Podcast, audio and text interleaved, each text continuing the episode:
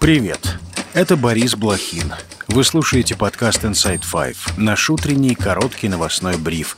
Пять самых важных и интересных историй от инсайдера всего за несколько минут. Сегодня 20 ноября, понедельник. История первая. Цахал показал туннель под больницей в Газе. На кадрах виден колодец, ведущий в подвал, который подходит к массивной двери. Как сообщили израильские военные, такие двери террористы Хамас используют, чтобы предотвратить подход израильских сил к командным центрам боевиков.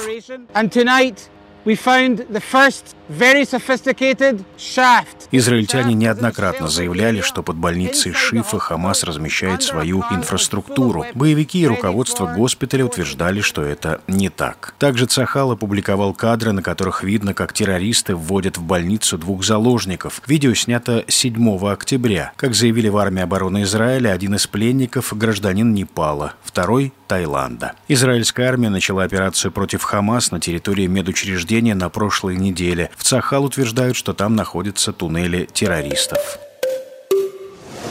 История вторая. Йеменские хуситы захватили грузовое судно в южной части Красного моря. Представители проиранской группировки утверждают, что это израильский корабль. Судно направлялось из Турции в Индию. В Цахал сообщили, что корабль не принадлежит Израилю, и на нем нет граждан этой страны. По данным инсайдера, собственник корабля британская компания Ray Car Carriers. На борту указано название крупнейшей японской судоходной компании NYK Line. Впрочем, Ray Car Carriers действительно действительно была основана израильским бизнесменом Авраамом Унгаром. На корабле могут находиться более 20 человек. В Израиле заявили, что захват гражданского судна приведет к глобальным последствиям. Ранее хуситы пообещали, что будут топить все корабли, которые ходят под израильским флагом.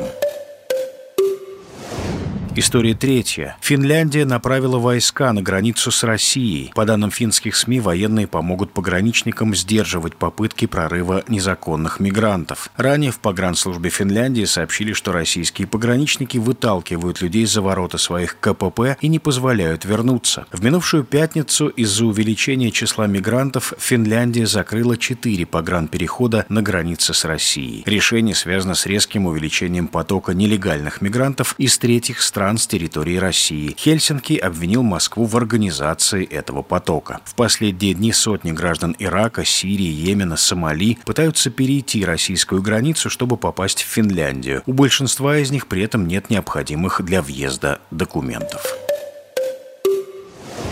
История четвертая. Около четверти миллиона жителей Сибири остались без света из-за мощного урагана, который обрушился в минувшие выходные на регион. Больше всего пострадали города Алтайского края, Кемеровской, Омской и Новосибирской областей. Сильный ветер сносил крыши домов и деревья, переворачивал машины. В Новокузнецке из-за разгула стихии введен режим повышенной готовности. Жертвами урагана в городе стали два человека. Пенсионеры, на чей автомобиль во время движения рухнуло дерево. Еще одной жертвой стала стала жительница Барнаула. Она погибла под сорванной ветром крышей собственного частного дома. Ураган добрался до Красноярска, где на дороге падали деревья и линии электропередачи. Также пострадали населенные пункты в Казахстане.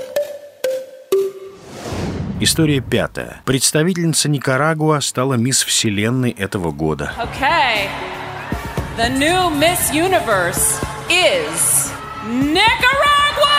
Финал конкурса прошел в Сальвадоре. Победительнице 23 года. Титул вице-мисс был присужден представительнице Таиланда. Второй вице-мисс стала девушка из Австралии. В этом году в конкурсе впервые за всю его историю участвовала представительница Пакистана, а также модель плюс сайз из Непала, которая весит 80 килограммов при росте 170 сантиметров. Нидерланды и Португалию представляли трансгендеры. После многолетнего перерыва к соревнованию допустили замужних женщин и матерей. Ранее правила предписывали указывали, что подавать заявки на участие могут только одинокие девушки и женщины в возрасте от 18 до 28 лет, которые никогда не состояли в браке и не имели детей.